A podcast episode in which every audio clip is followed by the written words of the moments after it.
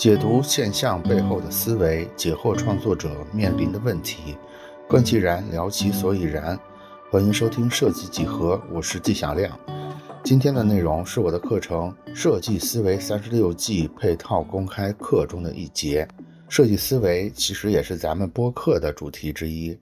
希望在今天的收听中，大家能有所感触。我们一起把设计思维变成人人可用的好方法。正式开始之前，我们先聊一个小话题啊，就是我我其实。最近两年一直在写很多东西，就是包括之前有一本行业观察的书，包括设计几何那些那些单人的部分的文章一直在写。就是这两年，这两年我都有一个习惯，就是我在刻意的不给我的文章配图。其实之前两次那个公开课的那个。所谓图文版回顾放出来之后，有很多人对这个有有些吐槽啊，就是说，你这全是字，我们也不爱看呢，或者说，或者说你这个你讲设计内容上面竟然一个设计案例都不放，一点儿漂亮的版式都没有，你这个是不是显得你太业余了？你懂设计也不懂啊？我觉得我要解释一下这个问题，是就是我是故意的在少放这些图片。有两方面原因啊，第一方面原因是版权的原因，也就是说，其实其实咱们家是不说世界上版权资源最丰富的，也是前三名之一，对吧？因为咱站库自己又有字库又有图库，也就是说，假如说我就是扯开了网上放图片的话，我相信在座的诸位是没有没有人比我的图片资源更丰富的，但是我还是故意不放，一方面一方面是我觉得。有时候这个图片并不能准确的表达，呃意思，反而会造成一些误解，这个是原因一。但是更重要的是原因二，就是我觉得现在要刻意的训练一下不依靠图片去表达的一个能力。为什么呢？是因为我觉得现在这些精美的图片可能将会变成最不值钱的东西。为什么这么说呢？是因为现在。我们又要说 A I G C 了，对吧？你用 A I 生成一个精美的图片是，是会越来越方便、越来越简单的。所以，如果我们必须要靠着精美的图片才能把一个事儿说明白，才能吸引住人的目光的话，我觉得这个怎么说呢？会丧失掉真正的核心能力的锻炼。我觉得在眼下这个阶段，就是那些漂亮的配图，它很像糖和脂肪。什么意思呢？就是它很符合人的本能，就是没有人不喜欢吃糖，没有人不喜欢吃脂肪。而且，假如说我们现在在一个所谓的设计的初期阶段，我们的生活里就是很缺乏看到漂亮的图片，那我觉得我们应该往文章里边多放点漂亮的图。但是，很明显我们现在不是这个阶段了。我觉得。呃，目前的阶段反而是一种我们对漂亮的内容有已经有点过度饱和的状态，所以我觉得这个时候我们应该就像健身一样，就是刻意的反向锻炼一下，就是刻意的不去吃这些糖和脂肪，刻意的只是用文字的形式来试一试，试一试是不是也能把一个事儿给说明白吧？我觉得。这个就是关于为什么我的内容很少放图片的原因。另外，我插一嘴，就是要做设计几何那个播客的原因也是类似的，就是其实你要用声音这种载体去说很多设计，尤其是视觉设计的话题是有点难的。但是我觉得这个事儿有意思，也恰恰来自于它有点难。我觉得这段时间用是试图用。用语音的形式，用纯文纯文本的形式来说设计的话题，成果怎么样？我不敢说，但是我觉得我自己的成长还是蛮多的，就是还是找到了一些，就是用这种不同维度的呃信息来表达设计的一些办法吧。好吧，那开头开头热门的话题就到这儿结束。抖音直播啊，对。然后就进到我们今天的正题。我们今天的正题就是设计师如何洞察客户行业。就是在一开始的时候，还是要提出一个观点。这个观点就是，我们所谓的设计，它其实不是一个行业。大家想一想，我觉得设计它其实是一种职业，但是我们没有办法把设计说成是一种行业。我为什么这么说呢？是因为。我觉得，如果一个东西它能被称其为行业的话，它一定是有自己完整的一个生产、管理、销售、服务的闭环的。这种才能称为一个行业。那么我们在聊设计师的未来的时候呢，我觉得我们首先要抛弃的一个想法，就是设计是一个行业的这种错觉。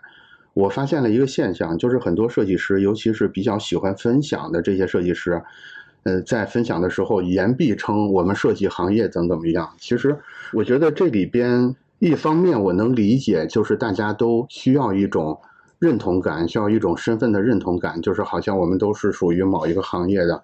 但是另外一方面，我们要真实的看到，如果我们现在在讨论这个话题，它不不能带来一个社会生产的改进，不能带来一个客户生意的成功，不能带来用户生活的幸福的话，我们只是把一屋子设计师关在这儿，然后大家就是在聊一种纯学术上的、纯艺术上面的东西的话，它产生的价值是非常低的，甚至甚至可以说。它是不产出价值的，话当然说的有点绝对啊。比如说，确实有几个生意，比如说刚才提了一嘴的字库的生意，它是在设计师之间就可以产生闭环的。还有一个生意是图库的生意，对吧？可能有设计软件的生意，可能有设计耗材的生意，可能还有设计培训的生意。这几个生意是可以让设计师自己在一个屋里。讨论就可以产生价值的，但是抛开这几个事儿之外的，抛开这几个生意之外，如果我们设计师还是在屋里只是在聊，在虚构出虚构出一种我们设计师是一个行业的这种假象的话，我觉得是有问题的。所以就有了我们今天的这个核心的论点，就是设计师如何洞察客户的行业。就是我觉得第一点就是我们不要只是沉醉在。之前由这些字库主们、图库主们、软件商们、耗材商们、培建、培训商们营造出来的这种设计师，似乎是一个行业的这种这种感觉。我们要把设计师主动往后退一步，我们不是一个行业，不是一个行业，我们是一个职业。职业的话，就是我们职业的目的是为了帮助那些真正的，为了帮助那些真正的行业，比如说。食品行业对吧？比如说快销行业，销怎么写？比如说建建筑行业对吧？就是我们身为设计师这个职业，我的目的是帮助这些真正的行业实现成功，而不是我们在一一个所谓的设计行业里边去老是做这种设计行业内部的讨论。设计行业内部的讨论只对这几个生意有意义，因为我们本身也有这几个生意，所以。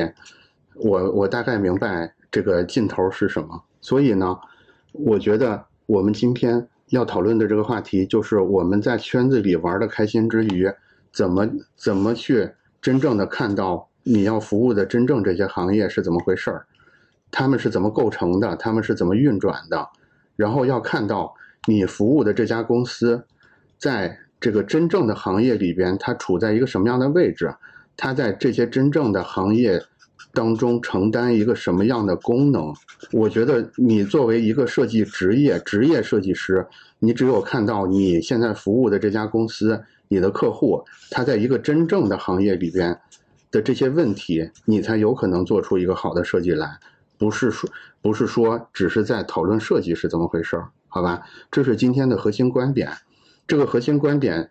就是会衍生出一个问题：假如说我们的设计是一个职业的话，那我们设计这个职业的工作价值是怎么衡量的呢？设计工作的价值是怎么衡量的呢？我觉得在这儿可以给到大家一个公式，就叫做工作价值等于社会需求，工作价值等于社会需求乘以生态位。这个公式不是我原创的啊，我忘了是哪位哪位做职业培训的老师给出来的公式，我觉得蛮有道理的。也就是说。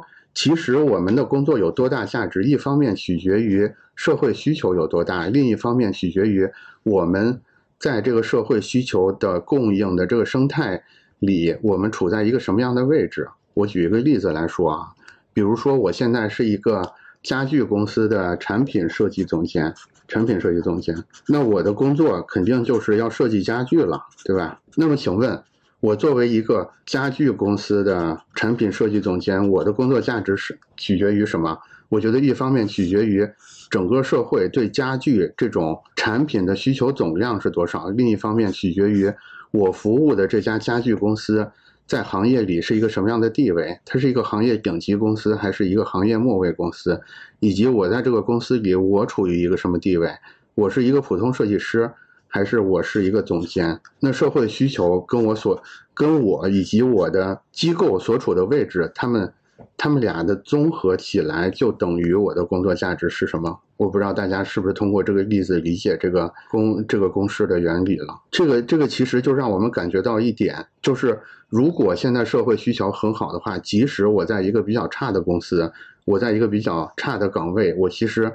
工作价值仍然是很可观的，因为前一个，因为前一个这个叫啥？前一个这种成成绩很大嘛，后一个成绩即使小一点也可以。那反过来呢？如果社会需求不好了，即使我的生态位很好，其实是不是也是朝不保夕的？就是现在，现在我们很多人遇上的这个中年危机，是不是就是这个问题？其实你究其原因，不是因为你的能力出问题了，而是你所处这一行的上游。这个社会需求出问题了，这个大概就是我们之前经常说的“男怕入错行” 这个“男怕入错行”这件事儿的一个核心的道理了。但是其实现在有个很很现实的问题啊，就是眼下看起来，你身为身为一个男，你特别容易入错行，好像三百六十行哪一行都不太好，所以“男怕入错行”感觉是有点靠不住的。就是社会需求这个，我们是没有办法预先知道的。很有可能你今天看着，呃，整个家居行业还挺好，但是你真的进到这个行业之后，三年之后，这个行这个行情突然就不好了。那我们是不是改一下思路，我们去卷后面的生态位呢？卷生态位是是不是个好办法呢？其实我们也能看到，其实肯定也不是个好办法，对吧？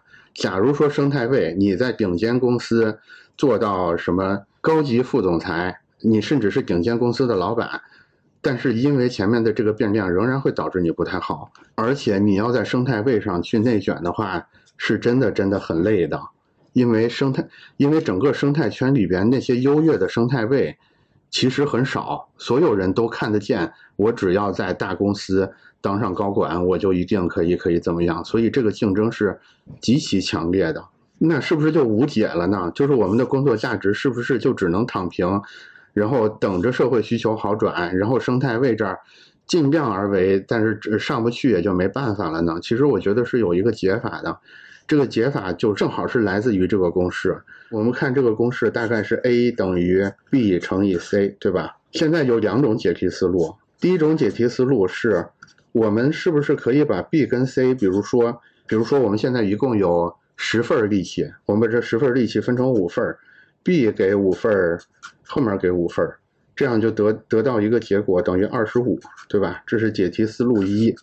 解题思路二是我们就是 all in 在其中一个选项上，比如说社会需求我完全不观察了，零我全都选生态位，把十个点都加给生态位，我们最终也只能得到十。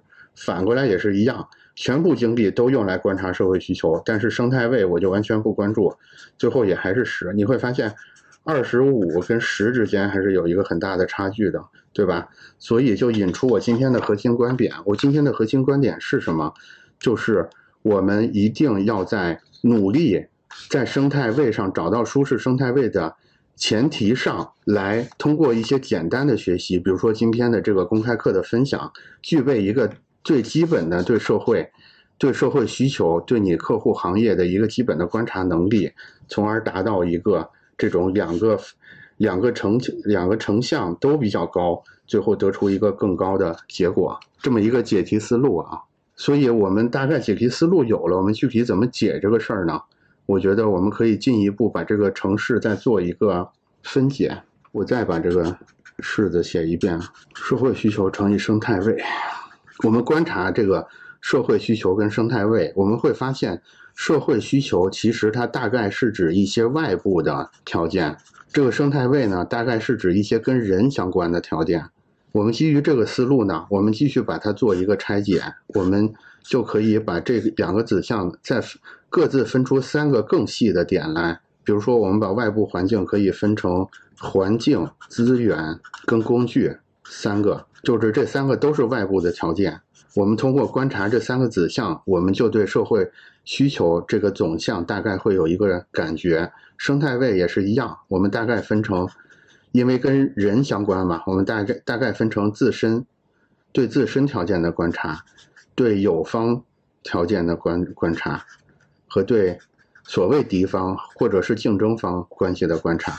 然后，我们假如能完成对自身、友方、敌方三个人相关条件的观察的话，我们就更有可能在生态位上得到一个比较好的观察结果。那我们把这个式子分解到这儿之后，我们就发现了这六个子项，对吧？这六个子项什么感觉呀？就是仍然是空话，对吧？环境资源工具这里边包含的东西千头万绪，自身友方敌方里边包含的东西也千头万绪。你即使分成这六项，感觉仍然是无从入手。但是这个时候入手的办法就来了。就是大家知道，我们这趟公开课其实还是设计思维三十六计的一个一个系列公开课嘛，所以我们还是回到三十六计的那个核心曲线。我不知道大家是不是还记得啊？那那条核心曲线，对吧？一开始在低区震荡，然后猛的上升，然后在高区震荡，然后在在不可抑制的迎来一个衰落。大家还记得这条曲线没有？我们三十六计，我们所谓的。呃，设计思维三十六计，其实我们是把这这个子项做了一个那个六个阶段的划分的。大家回忆一下之前的公开课啊，这个时候我们就得到了一个解题思路。大家还记得这六个选项叫啥吧？我再写一遍啊。第一个叫做酝酿准备期，第二个叫假设验证期，然后这个是飞轮增长期，然后这个高位的这个是巅峰巅峰攻防期。然后后面的这个这次衰落的曲线就是一个转型开拓期。我们之前第一次公开课的时候就重点就是在提出这条曲线。我们说把它分成六个阶段，然后三十六计正好分成六个部分，正好对应在这这六个阶段里来作为一个解题的思路。我们今天还是把这条曲线以及这六个阶段拿出来，我们会发现我们可以。把上面的这六个子项正好对下面这个也做一个一一的对应，也就是说，我们在不同的阶段来逐一突破的把这六个选项在这六个阶段去逐一的给它解决掉。对应关系是什么呢？就是酝酿准备期的时候，我认为我们要重点观察环境的问题；然后在假设验证期的时候，我们要重点观察资源的问题。为什么这么设置是有问题的？我待会儿会解释为什么是这么个对应关系啊。然后飞轮增长期的时候，我们说了，飞轮是要找到跟你能实现互补，呃，然后主动增强的一些要素。所以飞轮这儿我们要主动关注一个有有方的问题。然后巅峰期的时候，我们要重点关注工具的问题。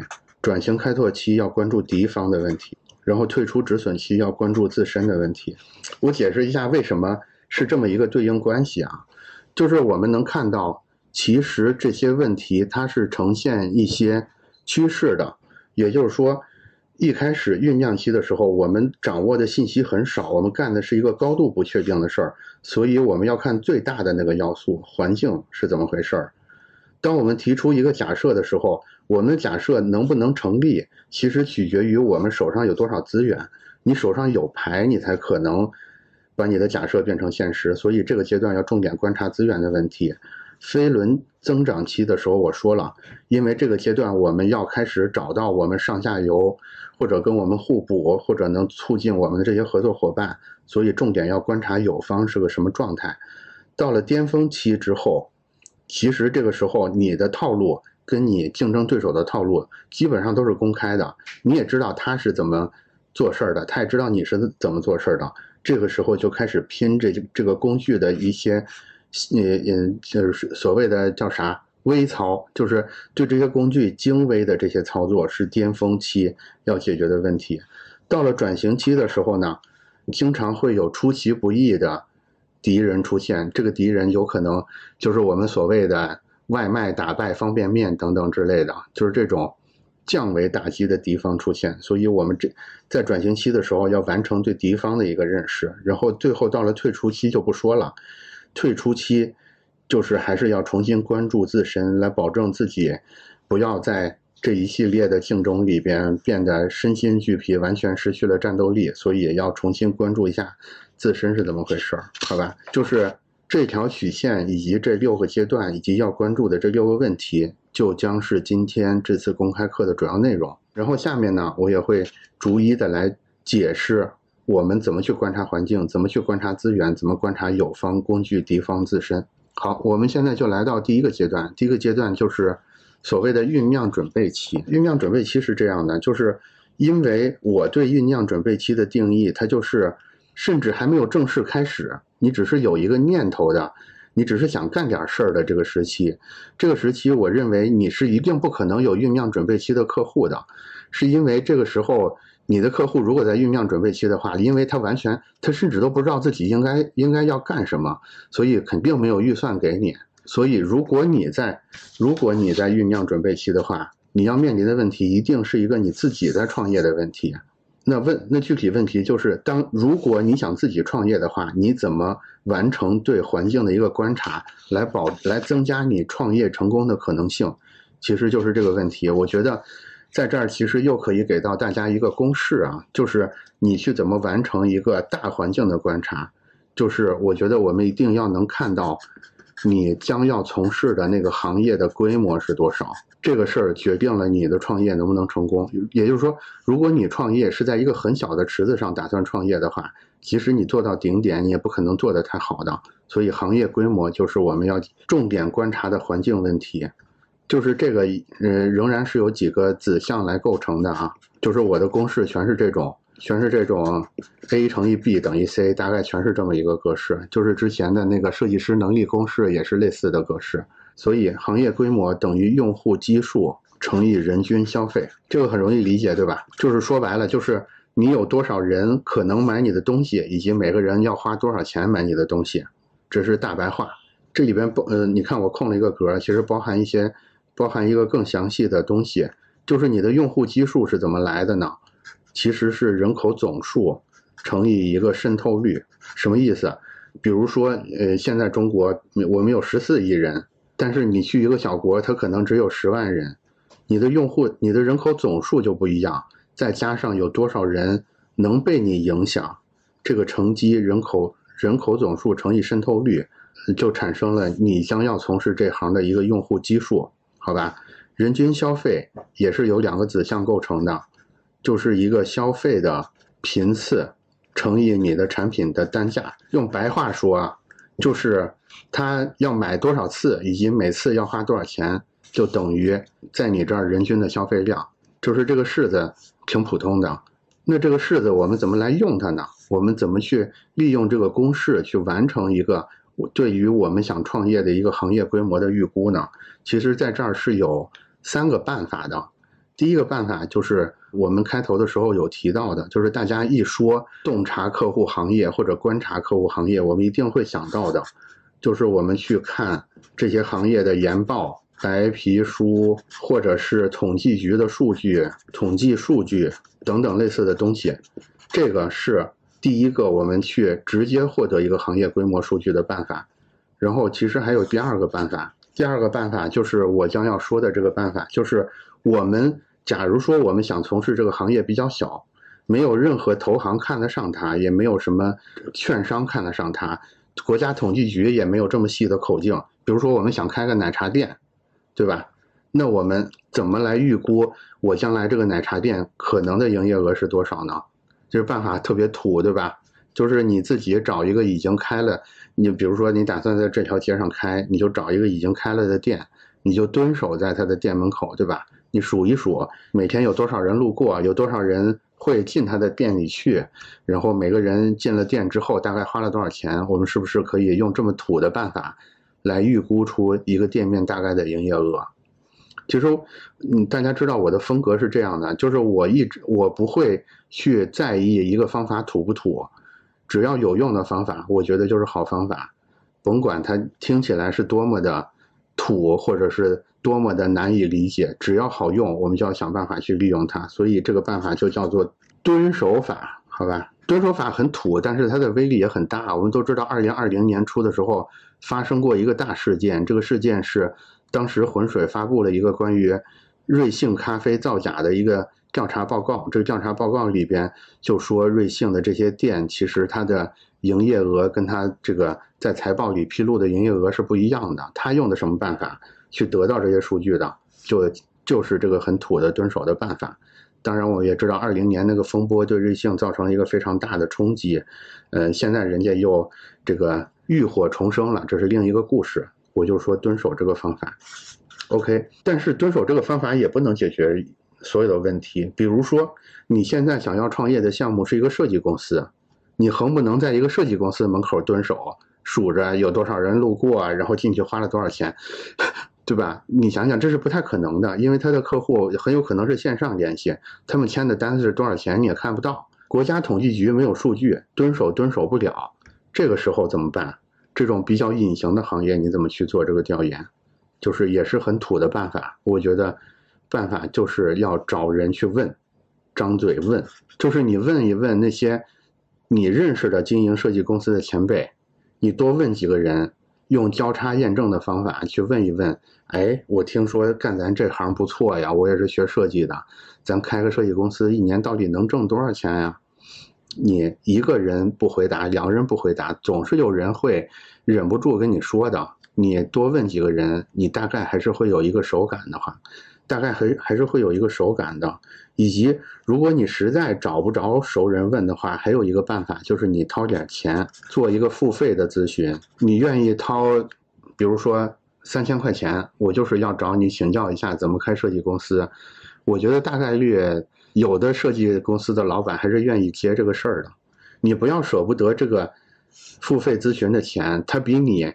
啥都没想好就贸然开一个设计公司赔的钱，这个这个简直就是你可以忽略不计。你想想，你你完全都不知道你就开了，你每个月房租是多少？你给人发工资是多少？你半年不开单，给给你给你造成的损失是多少？张嘴问问不出来就花钱张嘴问，好吧？就是这三个方法，这三个方法是这样的，就是我是觉得，如果你能掌握这三个方法的话。关于你在酝酿期的时候，关于你要怎么呃观察环境、观察一个行业规模的问题，我觉得你一定一定是可以得到一个答案的。这个答案不是特别靠谱，但是肯定比你在今天这个公开课之前只是凭着一腔热情去做这个创业要靠谱很多。以及这个公式还有一个很重要的启发是什么？我把这个。公式的子项写一下。其实我们发现这个公式公式是由四个子项组成的：人口总数、渗透率、消费频次和产品单价。其实就是这四个子项的相乘，我们得到了一个行业的整体规模。那所以，如果我们想创业的话，除了人口人口总数我们没有办法之外，我们创业的切入点是不是就是渗透率？消费频次或者是产品产品单价呢？也就是说，如果你现在打入打算进入一个行业，如果你能在渗透率上，你能在消费频次上，或者你能在产品单价上有所突破的话，是不是就意味着你这次创业大概率是会有成果的？因为一个行业的规模无非就是来自于这四个大项而已。我举一个例子，比如说渗透率，我们是怎么来增加的？先举一个大家身边的例子吧。比如说，我们经常看到有很多化妆品或者是一些东西的试用装，它是不是就是增加渗透率的一个办法？就是假如说你不提供这个试用装的话，你的这个用户可能终生都不会知道世界上还存在一个这么好用的东西。但是如果你能提供了试用装，是不是你的渗透率就增加了？OK，这是增加渗透率的一个例子。还有关于增加消费频次的一个例子，大家想想。有什么办法能增加消费的频次？消费频次是这样的啊，就在我们身边的例子，有一个办法一定可以增加消费频次。银行网点，每条街上你走两三步就一个银行，是不是？当然，银行现在消费频次不高了，但是你增加网点，是不是一个很好的增加消费频次的办法？比如说奶茶店，一条街上。开五家是不是？你只要路过的时候，你就会看到奶茶店，就会增加你消费的频次。OK，这是消费频次。还有产品单价，最近小米的这个新发布会刚开完，雷总这个充满感情的说，小米必须走高端路线，对吧？高端路线是什么？就是要把产品单价做上去。所以我们再来整体回顾一下第一个酝酿准备期。假如说你想进入一行创业的话，我们的基本思路是什么？就是我们找到了一个公式：行业规模等于用户基数乘以人均消费。然后这个这里边有四个子项：人口总数、渗透率、消费频次跟产品单价。如果你想有所成就的话，人口总数咱没有办法，呃，有有办法，就是你你想办法搬到一个人口总数更高的城市或者是地区去，这是人口总数的办法。但是更多的，我们作为设计、作为创新工作，我们更重要的是要在渗透率、消费频次跟产品单价上想办法。当然，在想办法之前，有件事儿是要做的，就是我们要通过。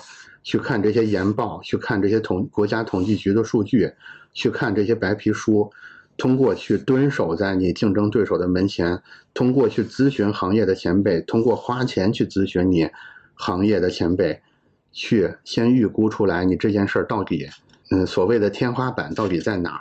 这个其实是你在做任何创业之前。你心中要有的一些框架，跟你一定要完成的一些功课，好吧？这是第一个酝酿准备期，我们如何完成一个所谓对行业的洞察？然后我们就来到第二个阶段，第二个阶段叫什么？第二个阶段叫做假设验证期。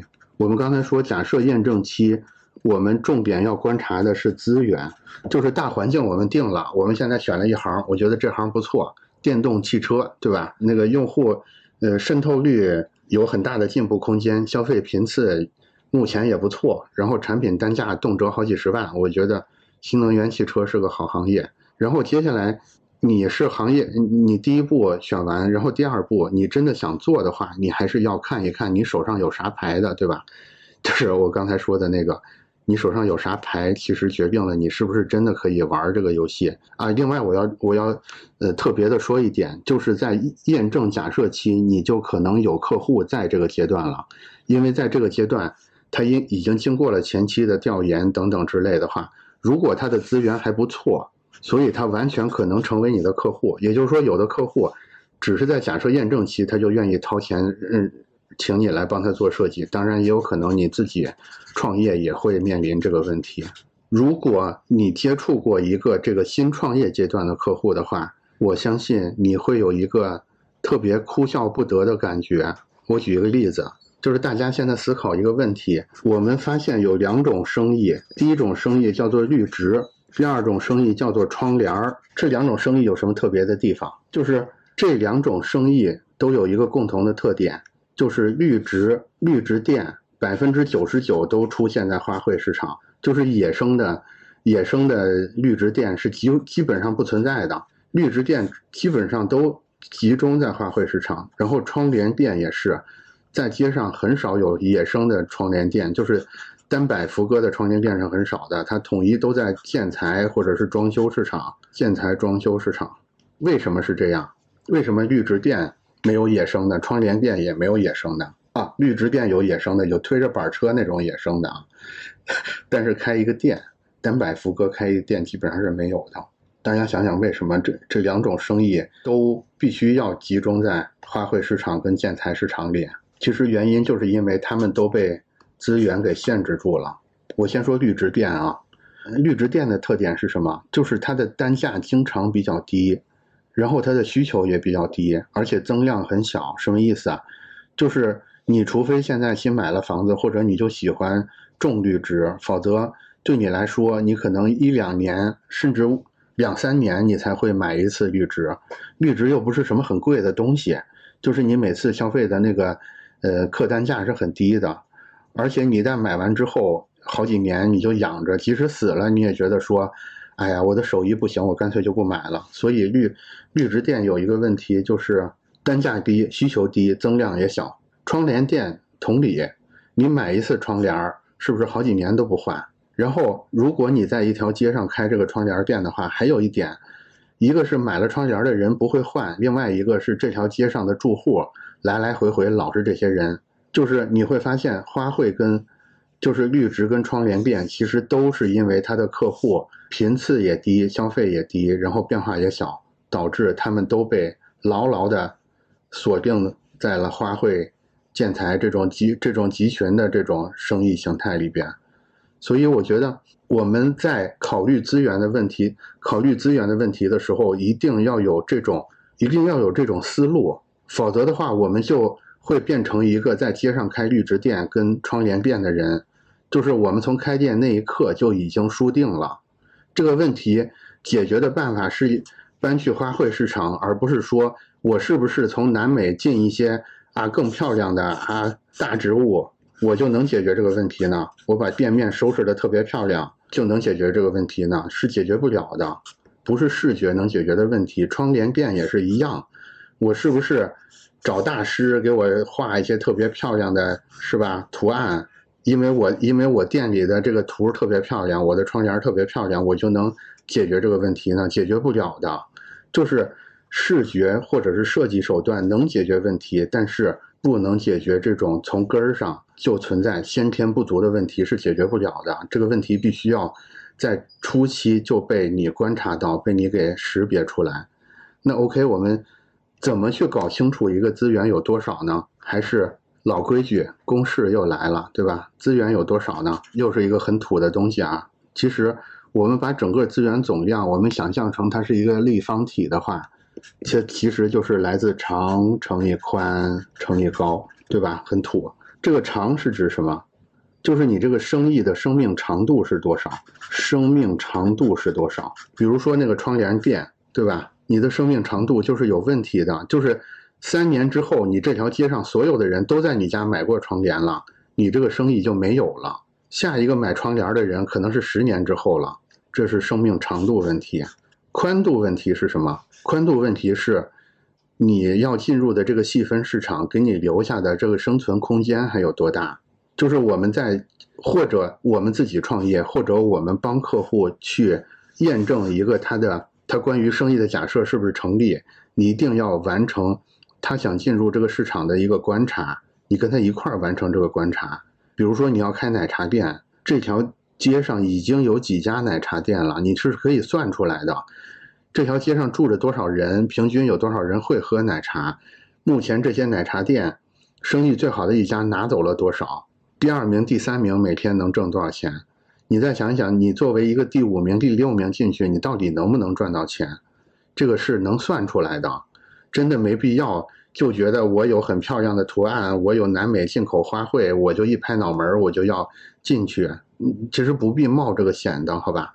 生命宽度也是可以计算的，就是你进去，你究竟是能取而代之，还是能跟大家三国鼎立，还是说你能找到一找到一个呃所谓的利基市场，你成为这条街上第一家这个店？生命宽度提示的就是这个问题。还有一个高度，高度是什么？其实就是所谓的天花板。其实我们刚才有提到说，你要。你其实可以算出来，就是这条街上所有的人都买你东西的话，你最多能赚多少钱？假如说那个钱数都不能让你满足，你进的这个细分市场，你做到头，比如说都只能挣一万块钱，你何必偷一万五去开这个店呢？我我觉得，我觉得我们我们设计师，我们特别容易有一种浪漫主义的想法，就是我觉得啊，我这个店绝对不一样，我有能力让大家跨半个城过来买我的东西。这个可能性不是说没有，但实在是太渺茫了。就是大家在验证你的一个假设的时候，甭管是你帮自己还是帮客户，千万不要有那么多浪漫主义的想法，把这个长宽高踏踏实实的量出来。你量出来之后，你后面一切动作就有出发点了。比如说，你算一下这条街都被你吃干抹净，你能挣一百万，那你装修这个店应该花多少钱，你就有数了。你就不应该花一百零一万去装这个，去装修这个店，对吧？因为你花一百零一万装修完，你把这条街吃干抹净了，你都回不了本，你何必干这个事儿呢？做设计也是一样的，我们不要抱怨客户给我们的预算少，客户找我们做设计，甭管找我们做室内设计，还是工业设计，还是品牌设计，他无非都是想让他的钱实现一个正向的循环而已。你不要。你不要去抱怨，他说不舍得花一百零一万让你让你给他做这个店面，花一百零一万你就把人家坑了，就别坑别人，好吧？就是关于这儿，还是还是有一个例子，就是我们会发现，就是关于资源这个问题，有有一类很典型的，呃争夺资源的生意，这个生意就是农产品，就是农产品的呃所谓原产地，经常是农产品，就是知名知名农产品去争夺一个焦点。其实他们在争夺什么？他们就是在争夺这个资源的长宽高，因为它是知名，因为它是知名原产地，所以它的长宽高都会比普通的长一点。但是与此同时，也会带来一个更激、更更激烈的竞争。给我们的启示是什么？如果你现在发现你们当地有一种知名的农产品，但是大家只是把它当普通生意去做，我建议你和你的客户可以加入到这个战局里边去，因为大家没算明白它的长宽高是多少，把它量量少了，那你能先量明白，你先进去，你就可以获得这个先机，好吧？这是关于假设验证期的。我说的都是一些一般规律，就是大家如果非要较这个真儿，用个案来来比这个一般规律的话，我觉得是，我觉得就没有什么意思了。也就是说，我觉得你看所有的公开课也好，你学所有的内容也好，你要的东西是对你原有的认知、对你原有的知识体系能不能有一个补充，而不是你来比你是不是能挑出一个个案来。如果我们现在要抬杠说找个案的话，那就太有意思以及太没意思了，对吧？就是 何必呢？就你花这个时间，你你你干点别的去不香吗？以及如果你觉得你对怎么观察客户的行业各个阶段客户行业完全成竹在胸，我建议你也开一堂公开课。我特别想跟你学，而不是在这儿去喷别人。呃，他他他怎么要他我能找出一个个案来，我我怎么怎么着，就是没必要，好吧？然后我们就来到了第三个阶段，就是。所谓的快速增长期，就是我把它叫做飞轮增长期。大家大家会发现，就是我在我在挑所有这些工具的时候，我其实在刻意的挑，怎么说呢？就是比较符合我们一般的天然的认知的，就是我不不会刻意去挑那些很生僻的，或者是听起来特别高大上的，因为我觉得没有必要。就是很多时候不不是我们知道的道理太少，而是我们对已经知道的道理缺少真正落地的办法，缺少真正的执行。就像刚才所有的公式，其实你你凭着你的直觉都能说出来，但是你在真的执行的过程里边，你真的不会照着那些去做，这个是最大的问题。好吧，飞轮增长期关关于有方有方的问题，这个是这样的，我觉得我觉得这个问题其实挺典型的，就是关于飞轮增长期的问题，是因为我们最大概率会碰到的客户就是这类快速增长期的客户。我们经常听到客户怎么说，就是我做了一个什么什么生意，我也不知道为什么，我就突然做的特别好，然后我就打算扩大规模，打算这个大干一场等等之类的。大家是不是多多少少接触过这种客户？其实我觉得这个事儿背后其实是有一个信息的，也就是说，如果一个生意它可以来到一个快速增长的阶段，它一定是有意无意的把更多的要素，把更多有益的要素结合到了它的这个生意里边，只是有可能有可能他没意识到它结合了更多有益的要素进来，但是如果它能实现一个。不同于别人的增长的话，一定是有很多很好的要素被它给结合进来了。所以我们在飞轮增长期，我们要去观察客户行业，我们要去洞察机会的话，我觉得切入点就在于我们要找到让他的生意变得更好的那些有益的要素究竟是什么，把它识别出来，把它把它利用起来，这个才是在飞轮增长期我们应该提供的。一个所谓设计思维的服务，在在这儿我有我们怎么去识别跟学习这些有方的问题？我先说一个学习的方法吧。学习的方法其实是华为的一个方法啊，叫做僵化优化固化法。什么意思？就是我们先不要去判断这个东西是不是对，是不是好。凡是别人做的比我好的，我就先去僵化的学习它，就是死板的学习它。他说什么就是什么。灌输式的学习，不要去判断它对不对。我反正就是你说的一切都对，你说的一切都好。我僵化的把它学会，彻底学会之后，我再根据我的实际应用的经验，我去看一看，基于我的环境，我应该怎么去优化这个这个僵化的办法。然后第三步，我有了足够的经验之后，我再说怎么把这些基于我的优化的这些办法给它固化成我自己的方法。我们在学习的时候，经常把这个顺序搞错啊。比如说我刚才我刚才说在旁边呃吐吐槽说，哎，我我发现一个个例或或者是怎么着的人，其实就是这个顺序搞错了。你看到别人的东西的时候，如果你觉得这个东西有可能能补足能补足你原来认知的某一些。能给你产生一个补足效果的话，你的顺序是僵化、优化、固化，而不是一上来你先想着怎么去优化它，你都没有明白这个人在说的东西，他这套办法究竟的他的全貌是什么，你就着急优化它干嘛呢？你先僵化的学会，然后你再优化，好不好？当然还有更差的，看到所有东西都觉得，哎，这人不行，那人也不行，哎，你看他都有错别字，你看，哎。他画画没我好，哎，你看他长得没我高，所以他的所他说的所有的话没有值得我学的地方，你都没开始学，你就把自己固化了，你是不可能迎来一个真正的飞速增长的，好吧？方法很土，但是里边包含的道理是非常深的。我讲的几乎所有的事儿全是这样，就是你肯定我这么说，就是现在包括我在内，没有任何人能讲出一个知识。是你从来没有听说过的。我再说一遍，包括我在内的所有人，不可能讲出一个知识或者观点，是你长到二三十岁、三四十岁，从来没有听说过的。那为什么人人都听说过这些道理，但是做出的结果不一样呢？是因为你只是听说了，你没有明白这个方法它真正的精髓是什么，它为什么一定要让你僵化的走这一步，是有道理的。不是因为华为傻，而是因为你必须僵化的学完之后，你才可能完成后面的优化跟升级，好吧？这是关于学习的一个方法。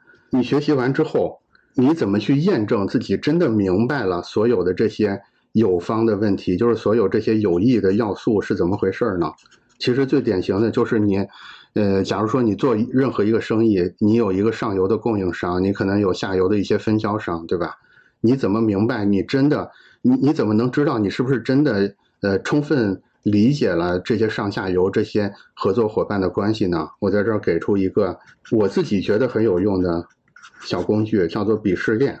我觉得，如果你能说清楚你的合作伙伴他的鄙视链是什么，我觉得在某种程度上代表你对你的合作伙伴的认识已经到了一定的程度了。鄙视链是什么意思？对吧？鄙视链是什么意思？我在这儿举个例子，比如说我们一个典型的公司都有所谓的研发部门，对吧？可能还有一个生产部门，对吧？可能还有一个销售部门，销售部门有一个客服部门，还有一个管理部门。这个纵向也是一样，大家一定见过这种图啊，就是各个不同角色的人眼中的自己跟别人。我觉得，如果你想检查检查自己对于鄙视链的，对于你合作伙伴是不是足够了解，你在使用鄙视链这个工具的时候，你就像我这个一样，你把这个表格画出来，你首先看一看你的合作伙伴可能都包括谁，然后你把这个表格画出来，你试着填一下，在研发眼中的研发是谁，对吧？乔布斯，对吧？研发眼中的生产部门是干啥？是。干苦力的，他认为的销售是干嘛的？就是卖东西的。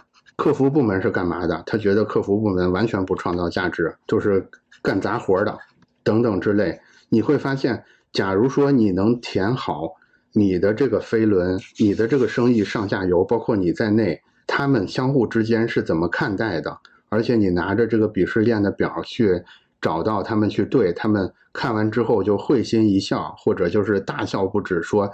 你怎么知道我是这么猜的？那我觉得有方问题，有方问题的观察这儿你及格了，甚至是你做的还不错。你会说，那我掌握这些人的鄙视链有什么用呢？我告诉你，用处是非常大的，是因为你在后面，如果你想团结，或者是你想你想推动这里边每一个角色去配合你做事儿，前提都是你明白他喜欢什么，他害怕什么，他崇尚什么。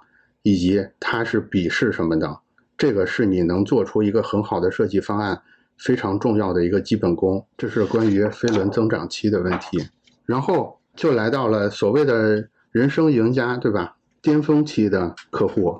我觉得我们作为设计师啊，我们自己是很难走上巅峰期的。但是我们如果做的不错的话，我们大概率会有一个所谓巅峰期的客户，呃，世界五百强啊，行业的龙头啊，什么之类的。我觉得，如果你现在作为一个设计师，你的客户是这种很很顶级的公司的话，我会武断的认为你是一个比较好的设计师。我甚至愿意称你为是一个叫什么设计专家，对吧？所以这就这就要用到我们之前的那个定义的一个思考方式了。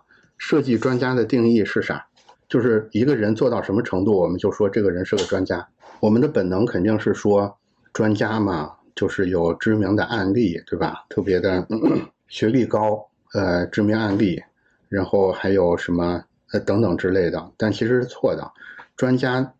我们上次说过，就是所谓的权威的本质是帮你提供借口。那专家的本质是什么呢？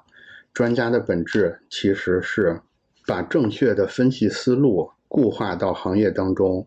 也就是说，专家的作用其实是提供正确的分析思路。专家跟偶像的任务是不一样的。偶像的任务是帮你提供幻想的对象，专家的任务。不一样，专家是要帮你提供正确的分析思路。就是我们怎么说一个人是专家，就是当我们遇上一个这个行业里边的问题的时候，这个专家能给你一个公式，你照着这个公式去思考、去分析这个问题，十有八九你能得出一个，你能通过这个公式的力量，通过这种正确的分析思路，自行得到一个还不错的结果。这个是专家。所以，如果你有巅峰攻防期的客户，我认为你是一个设计专家，也就意味着你知道怎么去解决一个巅峰攻防期的典型问题。你有，你是有工具包的，就是为什么这个号我认为最重要的是工具问题的原因。我举个例子啊，呃，我给大家分享一个我觉得还不错的所谓的专家的分析工具啊，是一个阿里的。分析工具来自阿里的一个分析工具，是个商业分析工具。它是主要是用在这种所谓快销行业的。他们把这个叫做快销行业的一个增长增长仪表盘。这个工具叫什么？Grow 模型，就正好是增长那个增长那个词，就是专家们都特别喜欢。你知道，专家都有这个熊毛病，就是在做模型的时候特别喜欢起各种各样这个嗯。不明觉厉的名字，又是个肉，又是长宽高，对吧？又是这个那个的，他就一定要把一个抽象的东西起出一个他自认为简单易懂的名字来，好吧？这个个肉模型，我觉得这个模型很漂亮啊，就是拿来作为巅峰攻防区的一个工具欣赏单元。格肉模型的意思是什么？它其实来自于四个单词，第一个单词叫做渗透率、渗透力，第二个单呃渗透力这个词。是英文单词叫 gain，然后第二个要素来自于一个叫做复购力。哎，大家是不是觉得跟我们前面提到的某些东西有点像？就是公式们嘛，是这样的。就是其实大家有时候在某些地方是很像的。复购力叫 retain，然后第三个是价格力是 boost。它为了要符合 grow 这个模型，它把中间这个 o 变成大写了。就是从这儿，从这个单词借走的是 O，然后最后一个叫做延展力。我不知道在座的有没有这个阿里的，然后负责快销的这些做商业设计的同学。呃，如果有的话，你们会对这个模型比较熟悉。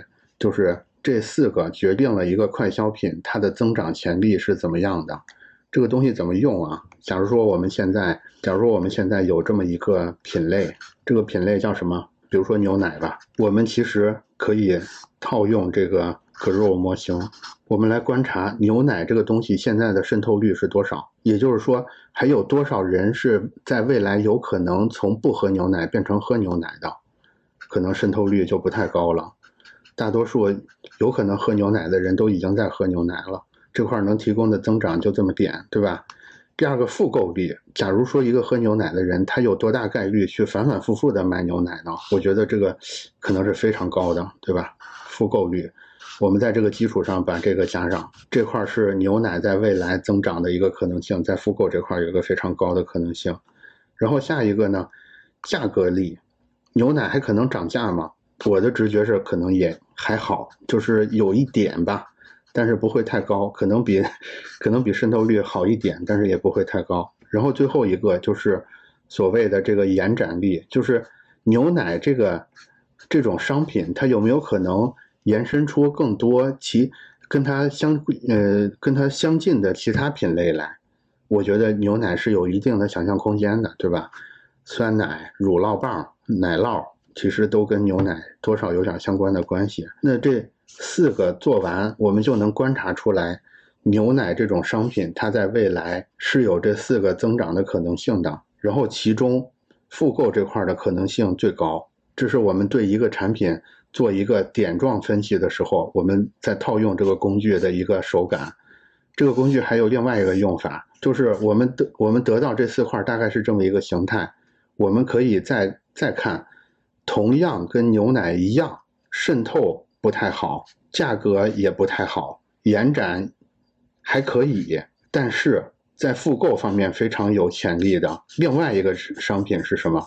比如说是洗发水，也就是说，我们通过这个工具，把一个商品的增长给它抽象化之后。我们通过这种模式识别，把牛奶跟洗发水这两种产品，给它放到一组里来了。就是我们在传统的思维方式里是不可能把牛奶跟洗发水放到一起的，都是风马风马牛不相及的两个东西。但是因为它们在增长方面的表现是很像的，所以我们在做很多呃很多商业操作的时候，是不是可以考虑把它俩放在一块儿？比如说我们现在在做一个所谓的。按月订购计划，我们是不是可以把牛奶放到按月订购计划里，把洗发洗发水也放到按月订购计计划里？因为他们都同样是在复购方面非常有潜力可以挖的商品，就是以此类推，我们可以找到很多我们原来认为完全不搭嘎的东西，但是我们可以把它都安装在同一个活动里边，比如说牛奶跟洗发水，我们都放在。那个每月订购节，每月订购节这个活动里边，对吧？它就完全符合这个东西。可能有另外一个东西，它是渗透还非常大的，我们可以给把它放在一个新奇特商品里边。新奇特，呃，好物节，我们是不是可以把所有这些渗透、渗透还有很大潜力的都放在新奇特好物节里边？我们通过这个工具，我们实现了对所有。以往这种商业元素一种全新维度的观察，这个难道不是一个非常好的设计吗？我觉得我们做设计的时候，如果我们能打开我们的视野，不要只是盯着我们设计工具箱里边的亲密对齐、什么分组、什么版式，不要只是盯着我们设计固有的那些东西，我们把眼光稍微放开一点，我们去看一看这个 Grow 模型，难道不也是很漂亮的？也能被我们所用的一些工具吗？如果你是一个设计专家的话，你的工具箱里确定只要装那些设计工具吗？你不要装这些商业工具吗？另外就是说完，呃，做完这个 Grow 这个模型的欣赏之后，我觉得我，我觉得我们作为一个自诩的设计专家，我觉得我们在这块儿要对自己有所要求。就是我觉得，如果你觉得自己堪称是一个设计专家了。我觉得有一件事是你一定要做的，就是你一定要有自己原创的模型。原创的模型，这个原创的模型是什么？就是你对某个细分行业正确的分析思路，你把这个正确的分析思路给它落在你这个原创的模型上，就像刚才这个 Grow 模型一样。我觉得只有你完成了原创模型这一步，你才可以被称为设计专家。否则，甭管你做过多么有名的案子。甭管你有多大的名气，你都不是专家，你都仍然只是一个天才的艺术家，但是你绝对不是一个专家。你可能是一个偶像，你可能是一个艺术家，但是你不是专家。这是关于巅峰攻防期的问题。我稍微休息一下啊，我翻一下大家说的话啊。对，是的，其他行业是纵向行业，但是设计是贯穿各行业的横向专业。对我，我是认我是认同大姐的这个说法的。是的。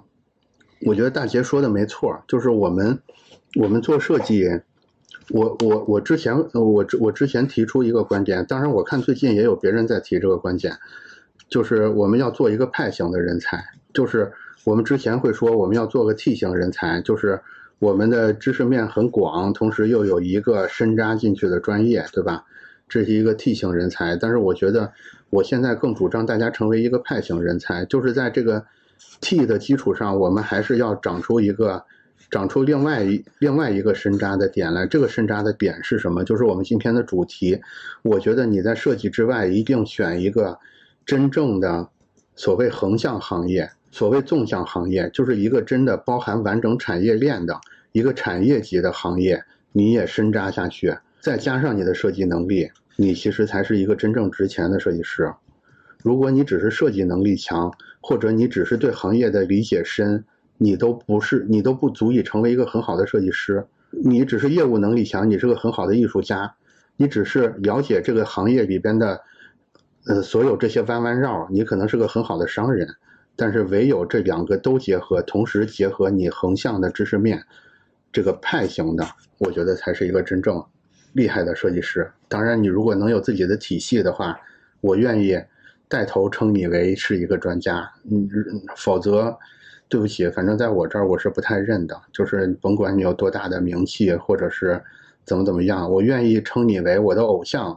对我见到你也是这个双眼泪流，激动不已。但是你在我心里不是一个专家，你可能是一个嗯我很崇拜的人而已。我觉得怎么说呢？现在还不晚，是因为大多数设计师都没有长出第二条腿来。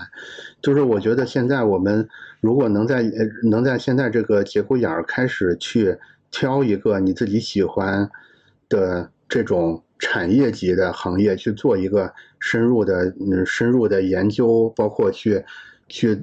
有意的做这个深入行业的这些项目的话，我觉得你会是，你你你在未来会有一个非常好的成长。你说到这儿，我就我就要提，就是之前来我们那个，来我们直播活动的，就是亚洲吃面公司。我觉得他们他们在这一点上就是觉悟的比较早的。我还记得那个他们老板皮皮说的一句话，就是我们只做餐饮行业，就是就是别的行业你拿多少钱来给我多好的条件，我都不做。我就只做餐饮行业，我觉得这这这个是一个非常明智的做法，是因为你要想让设计发挥出最大的价值，一定是来自于你除了业务能力很强，你能做出最漂亮的图形，你知道怎么去传达所有的信息之外，你还真的明白这个行业，这个产业级的行业，它做在做的到底是一个什么样的生意。这个不是说你看两三个报告，呃，看会儿新闻联播，看一个什么，呃，大染坊之类的这种连续剧，你就自以为你能明白的。每一个行业里边，都包含着无数的奥秘，对吧？刚才正式开始之前，我读了一下那些那些奇怪的现象，其实都很值得琢磨的。以及你能琢磨明白一个事儿，再加上你的专业能力，你能带来的那种价值。是一个五乘以五大于零乘以十大于一乘以九的这么一个功能。我们现在正式进入到下一个阶段，叫做转型开拓期。转型开拓期说白了就是我们现在大多数人面临的状态，就是原来做的好好的生意突然不灵了，突然不好使了，对吧？然后怎么办？转型开拓期应该怎么办？我觉得办法是这样的，就是环境再不好，你发现也有人过得还不错。那这些人其实就是我们的所谓的敌方，我们叫敌方也行，我们叫竞争对手也好，或者叫新兴势力也好，叫新贵吧，这样敌意少一点。我觉得转型开拓期核心就是我们要去想明白这些新贵们是怎么成为新贵的，以及我们为什么我们在巅峰期都走过来的人，我们却会赢，我们却会被这种突如其来的。我们叫转型开拓，其实就是一个突然的衰落。这个突然的衰落是怎么发生的？我们这么的强大，对吧？我们有自己原创的模型，我们服务过这么好的客户，我们从原来一事无成，一步一步摸爬滚打走到巅峰期，为什么我们还是会迎来这个衰退呢？我觉得就是成也萧何，败也萧何。就是因为我们的框架太强了，就是任何一个能走上巅峰的人，他一定是建立了自己的框架，以及这个框架在新环境里边，在新的环境里边就会成为勒死自己的最锋利的那把刀。是因为环境变了，你仍然在用旧的方法去思考问题。你觉得我当初靠这个套路走上来的，所以我要把这个套路用一辈子，就是这种想法带来了你的全面的衰退。这个是为什么巨头们总会陨落的原因。当然，我们现在有一个有一个说法叫第二曲线，对吧？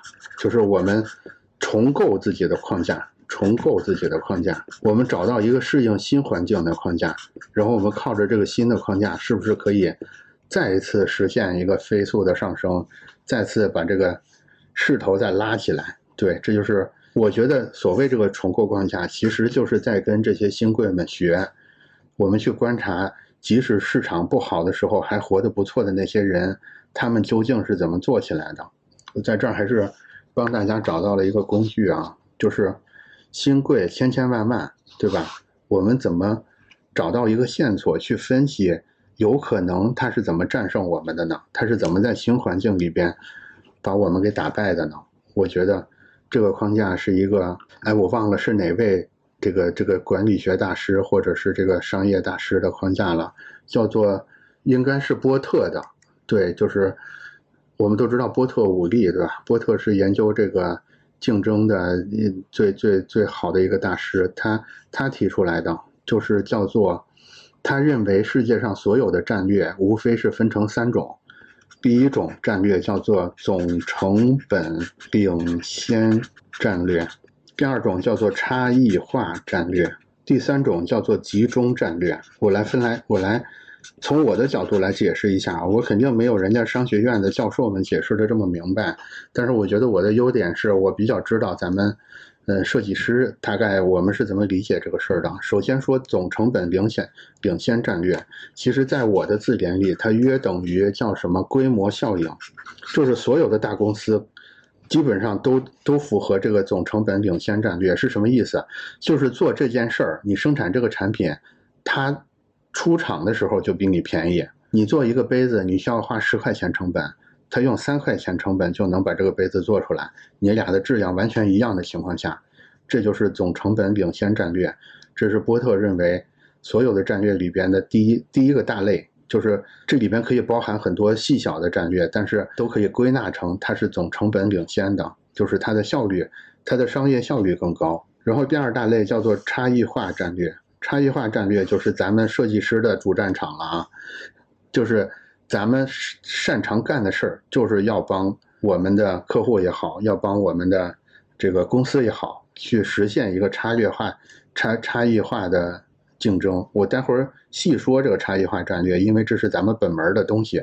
我先快速的略过，我来快速把这三个都做一个整体上的呃解说。然后第三个是集中战略。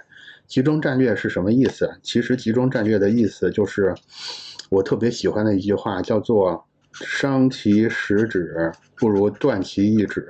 意思就是你在一个更小的、更细分的市场里边集中优势兵力，在这儿把对手彻底在这个细分市场给他彻底打服，这就是集中战略。我认为的意思，也就是说，你要实现一个更细分市场的一种绝对垄断。对，大概是这三种。然后差异化战略这儿，我略微展开来说一下啊，是因为我们设计师会认为，我们的天然的职责就是要负责提供一个创新的任务，那其实也就是差异化的任务。我会认为说，差异化这儿，我这个是纯原创了啊，就是有有可能漏洞就比较多了。我会我会画一个五角星，我觉得这个五角星的五个顶点。代表了五种差异化的可能性。用毛主席的话说，对吧？多快好省，多快好省之外，我自己加了一个叫做情。我认为你如果要做出差异化来，无非是在这五个点上想办法，要不然你更多。比如说，我们之前马上又中秋节了，比如说月饼的包装，就让你感觉说，其实里边就放了一，就放了三块月饼，对吧？但是月饼的包装做的巨大无比。巨豪华无比，让你产生一种多的错觉，这是多的办法，快的办法。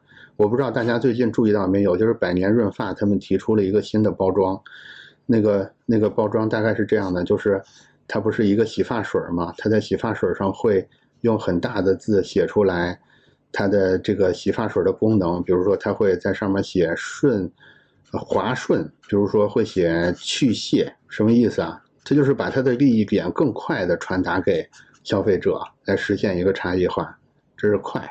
好来说好，好，我找到的一个例子是戴森，戴森的那个吸尘器。戴森的吸尘器有一特点，就是它有一个透明的气气旋舱，里边放着它很酷的那个，它自己独有的那个的那那个那个专利，对吧？特别酷，然后，呃，看起来就特别的厉害。就是你要把你自己好的地方给它通过设通过设计的办法，让大家都能看得到，你一看就知道这个东西跟别的吸尘器不是一个玩意儿，对吧？这是好，在省这儿呢。比如说，呃，省省是怎么着呢？比如说那种我们去那种，比如说美式的那种仓储超市，我们买的那种家庭装，对吧？就是量大，然后单价单价就很便宜。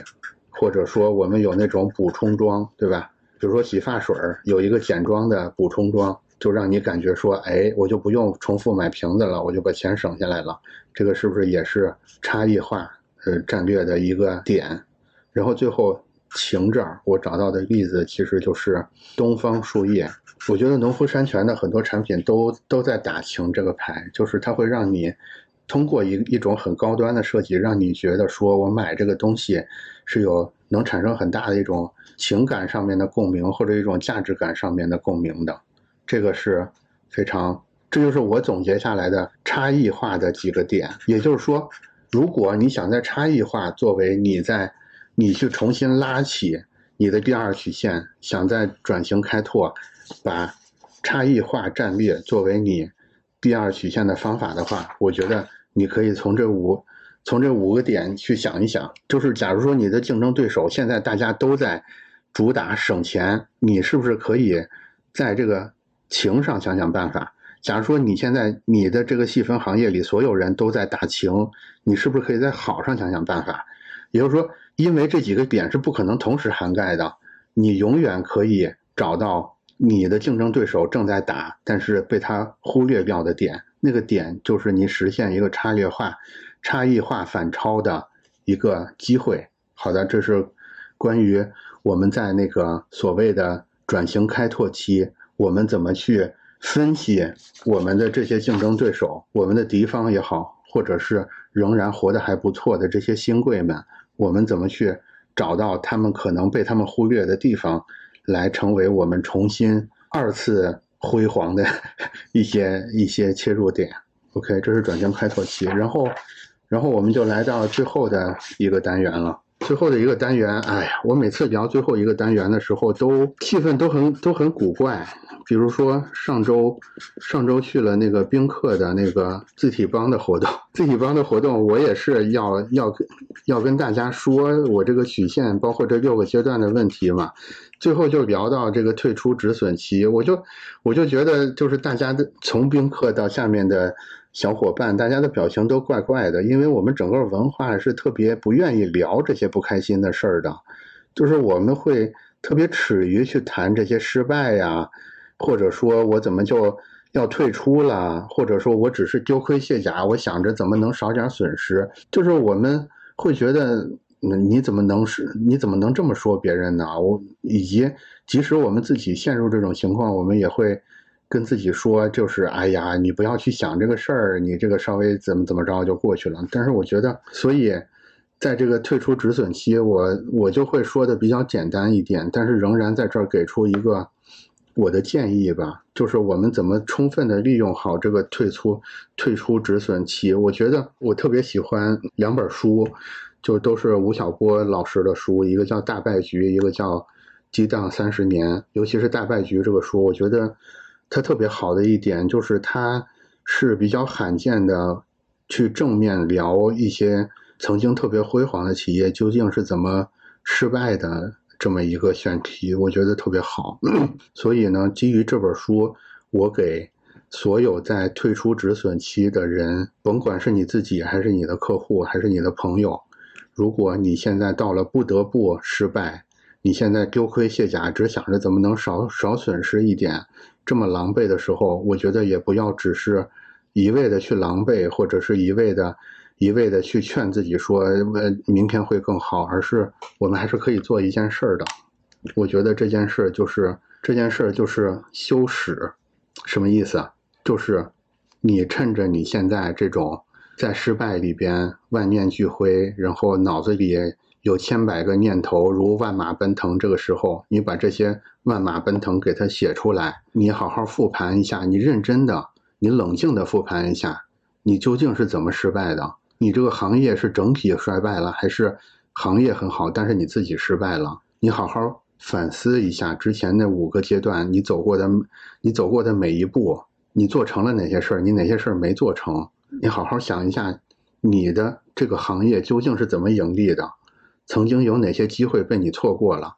曾经有哪些坑被你躲过了？整个行业的成长速度，整个行业的曲线是怎么来回波动的？中间有什么有趣的人？有什么有趣的事儿？修史。把自己当成一个司马迁，对吧？我要写一个我的版本的行业史。你可能写完这个东西，我是我当然是鼓励你写完这个东西，尽可能的把它发出来，让更多的人看到了。因为你看到之后，以史为镜，叫啥？可以知兴替嘛。但是如果即使你不发出来，我也建议你真的潜下心来写一个你的版本的行业史。你在修史的过程里边，我觉得你会有一个重大的收获。这个收获是什么？你会发现，原来很多心中不平的愤懑，在你修史的过程里边，逐渐就平复下来了。你会觉得，原来我输的一点都不冤，我就应该输。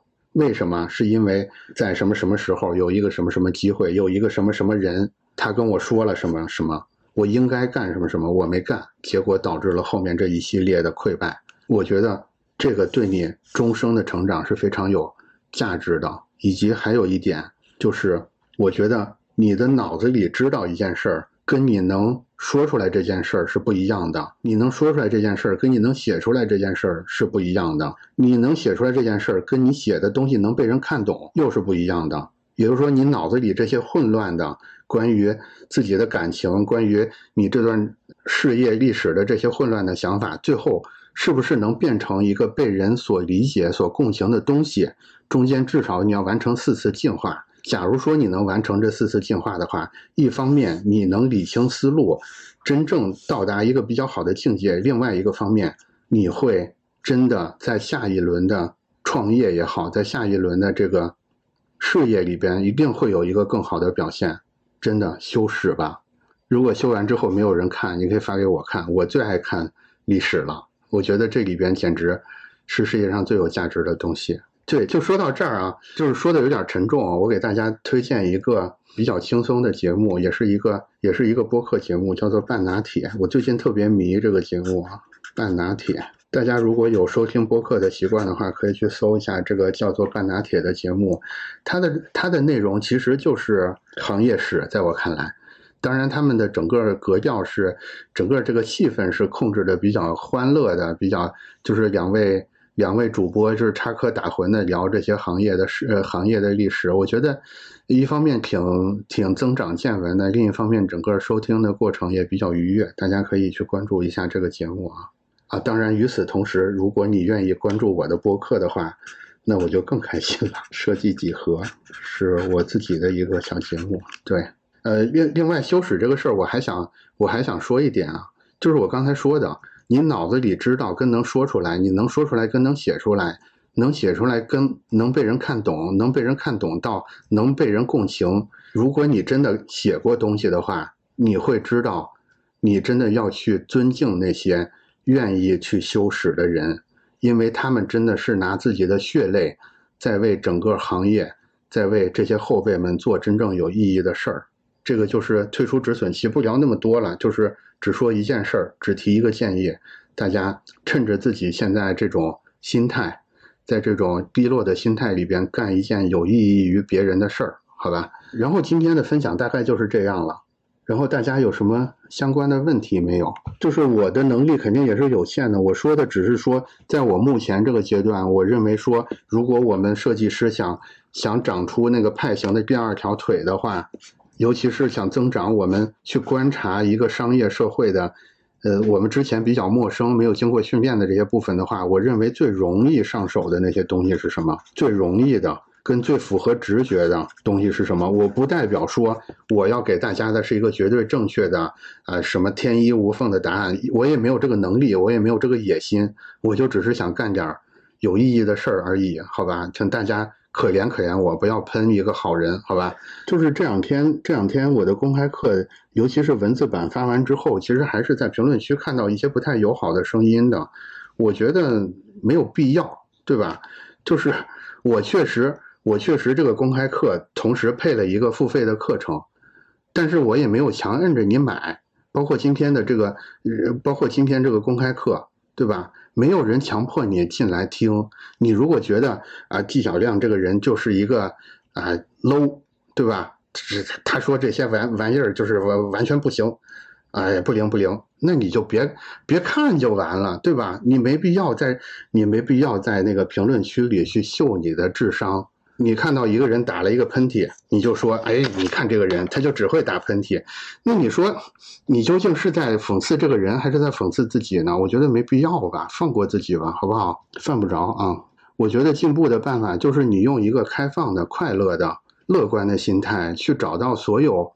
有可能对你有所启发的东西，你可以用很小的成本。你比如说，我就听一耳朵，我就给他，我就只给这个人三十秒的时间。这三十秒有东西能能打动我，我就多听一会儿；打动不了我，我就抓紧找下个人去。你何必停在这儿，就是这三十秒在这秀你的下限呢？就是没必要，好吧？大家的人生都是很宝贵的，把把那个宝贵的人生用在对自己、对自己的亲人、对自己的朋友。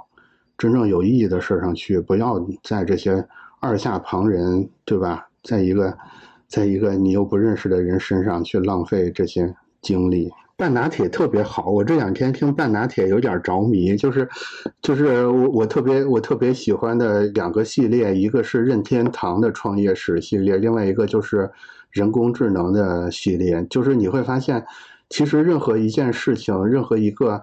所谓的行业，所谓的这一个成功的企业，它能走下来，其实中间是真的有很多特别有魅力的人。这些人的魅力在于，他知道自己有可能失败，他知道自己还不够好，但是他们还是敢于踏出这一步，敢于去向外界释放一个信号，说我我愿意试一试这个事儿。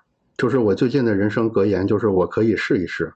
你试一试，怕什么呢？对吧？假如说你现在真的心情很低落的话，你真的试一试修一个史。我自己我自己写过一篇，呃，做过一篇内容，叫做《中国 UI UI 设计史》UI 设计史。我没有我没有特别完整的发布出来，但是有一期我跟手机中国的那个总编高老师有一块聊那个 UI 设计史相关的内容。我觉得我觉得那个那个内容做的一般，但是。我觉得我也是一个修过史的人了，我觉得特特看得起自己。对，大家都知道我们这个思那个设计思维的整个框架了，就是分了六个阶段嘛，就是每个阶段还是会有一个公开课作为开头，其实也是借这个机会，把我认为的在这个阶段的一些比较重要的问题，借这个窗口吧做一个表达。我的意思是这样的，就是。我其实不太指望这个课能赚多少钱，但是我我我希望的是借助这个课程，我能够找到志同道合的人，包括借助在在讲这个课程的过程里边，我会会努力把我已经掌握的东西做一个梳理，也能找到能帮我去优化整套系统的人。所以公开课，所以其实哪怕你只是看公开课，我觉得也是可以得到。我我这套课程的百分之七十左右的内容的，也就是说，剩下百分之三十的内容，尽管是那个付费课独享，但是其实主要的梗概，你哪怕只看公开课都可以了。那问题就来了，就是为什么为什么我要为了剩下百分之三十的嗯内容去付一个一千多，甚至未来会涨价到两千多的一个？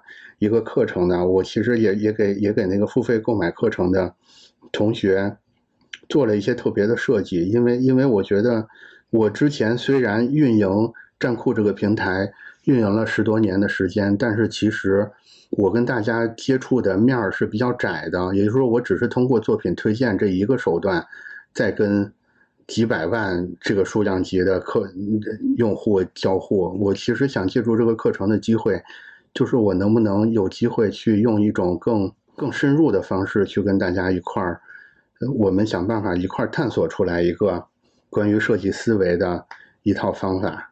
对，这这这是这是我的一个想法。另外一个，我也是真的想想说，因因为我自己没有这个条件，就是我没有条件在一个真实的。在不同的是设计环境里边去实验我这套方法好不好使，所以我还是希望就是报这套课程进来的这些小伙伴，我们能呃一对一就是背背靠背的一块儿去试一下整个这套方法有什么有什么缺点，以及它落地的它在落地的过程里边究竟有什么样的呃问题或者有什么好的地方吧。这个是，这是我这是我第一次做客，也是我第一次去深度运营一个社群，所以我特别感谢，就是之前，嗯，甭管是在早期的时候去帮我做内测的那些听友们，包括现在买了这个课的同学们，我只能说，努力不辜负大家的信任吧。至于买不买的，我是觉得我我不不是特别。不是特别着急，大家买就是如果你觉得你觉得老纪还行，对吧？呃，后面可能有什么问题，假如假如有条件能跟老纪或者是已经已经在课程里边的这些同学们有个更深入的交流，你觉得能更帮你解决问题的话，那你就买。如果如果你只是想简单的了解一下，就是这个这个老纪提的这套方法大概是是个什么样子，我努力在公开课里把也尽可能完整的把整个整个框架去呈现出来，整个反正就是这么个事儿，好吧？稍微补一个吧，就是其实有准备几个小故事，但是。但是我下午看了看，又觉得有点儿有点糙，就是你知道吧，就是那种商学院的故事，就是你猛的一听是那么回事儿，但是你仔细一想，它又里边漏洞特别多，所以我决定就不讲那个那个故事了，讲另外一个，就是我问大家一个问题，就是你们身边有没有那种五金店，就是那种卖。卖什么螺呃螺丝钉啊，什么呃那那那个叫啥封口胶啊，什么什么那种，就是卖这种小建材的那种五金店。你觉得为什么这些五金店能生存下来？就是五五金店的商业模式是啥？就是为什么为什么有这个问题？是因为我觉得我嗯，就是套用那句话，就是我们的生活里不是缺少美，而是缺少发现。我觉得是一样的，就是。就是我们的设计里也不是缺少美，而是缺少真真正真正对很多事物它的商业模式的真正的观察。就是我们假如说我们现在接到一个五金店的单子，当然不太可能接接到了，因为五金店整个整个业态就是以超低成本运行的这个模式。但是假如说我们接到一个五金店的设计任务的话，我们本能的会想着做一个漂亮的字体给他。做一个打眼的门头给他，但是五金店需要的真的是一个漂亮的门头，一个豪华的装修，一个漂亮的海报等等之类的吗？不是的，就是我们要真的去理解每一个生意，每个委托我们的客户，他究竟他的生意是怎么运转的，我们才能做出一个好的生意来。那现在回到五金店的商业模式是啥？其实五金店的商业模式是这样的，就是五金店它其实是一个服务中心，也就是说，五金店它不是以，它看起来是以卖货为目的的，但是其实不是，它更多的其实是一个周围所有这些工人的一个信息的集散地，它是个平台来的，就是五金店约等于站库，你明白吧？他的任务，他店里装满了这些螺丝、小螺丝钉什么这个那个的。但是，他的目的其实不是要卖这些东西，他的目的反而是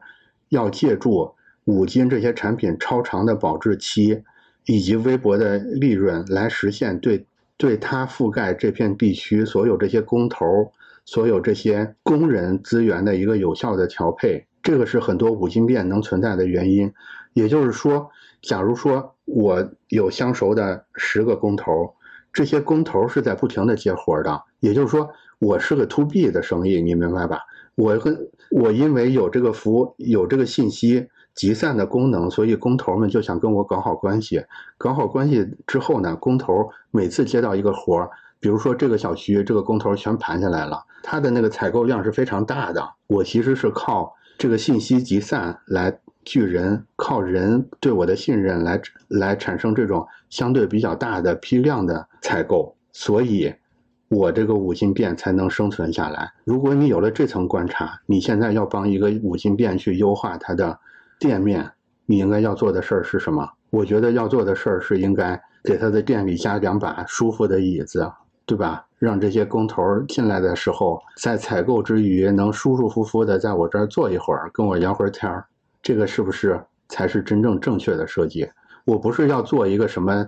多多漂亮的花儿放在门头，这个没有意义，对他也没有意义，对我也没有意义，对这个生意更没有意义。漂亮不见得是正确的答案，先做对，再做好。加个漂亮的收银小妹，对的。呃，大姐不愧是不愧是推荐设计师，漂亮的收银小妹绝对有很大的作用。但是问题是，这个漂亮的收银小妹有可能工资比较高，你那个成本可能就有点覆盖不了。就是我刚才举这个例子，包括我今天举的所有的例子，其实它都更多的是一个比喻的作用。我觉得我们设计这个方法，它的最大的魅力来自于，它是通过启发别人，通过点燃别人，通过整合别人的能力来达成目标的。它不是一个个人英雄主义的东西，它跟。它跟艺术家是不一样的，艺术家是一个极其个人英雄主义的东西，就是除了我之外的其他所有人都是垃圾，只有我的作品是最棒的，这是艺术家的劲头。但是设计师，你你可千万别这样，设计师的劲头是，哎，我我觉得你这不错啊，哎，你那个怎么这么棒呢？哎，你俩能不能搞搞这个？哎，咱三个合起来是不是能把这事做成？这是艺术家的发力方式，不是。那种头扬的老高，哎，老子天下第一，只有我的艺术才是艺术。你我管你啥生意呢？你不用我这个 logo，你你没审美，low，对吧？你就活该怎么怎么着？就是，哎呀，我觉得我觉得那就错了。尤其是在未来的这个竞争环境里边，你更要跟你的客户绑在一起，你们一起去想一想真正关键的事儿是什么。有的时候是美的问题，有的时候不是美的问题。以及我们设计师不是只能提供美的问题，我们不是只会描眉画眼儿，骨子里的事儿、肌肉里的事儿、血肉的事儿我们也懂，不是只会化妆，好吧？对，刘备，我们应该当刘备，不应该当关云长。反正总而言之吧，就是还是希望大家。也不光是这个公开课，就是还是希望大家去自己的阅读范围也好，或者是自己平时看的东西也好，有意的去多读，或者是多了解一些商业相关的东西。我觉得以我们的，以我们的时间，以我们的资质，我们是终生没有办法成为一个真正的商业大大亨，或者是一个什么经济学大佬的。但是如果我们能试着去看到一些商业的行业里的一些。哪怕是浮在表面的东西，再乘上我们的创造力，那个大家还记得我说的那个那个东西吧？五乘以五是绝对大于一乘以九的。你同样都是花十份力气，我建议你把十份力气这么分配，而不是这么分配。稍微懂点商业，稍微懂点设计，而不是说我不懂商业，我只懂设计，这个给你带来的收益是相差很大的。好吧，那就这样，好，拜拜。以上就是这次公开课的内容，相关的公开课我们还会继续更新在播客中。有任何问题或者有想深入讨论的话题，评论区我们等你。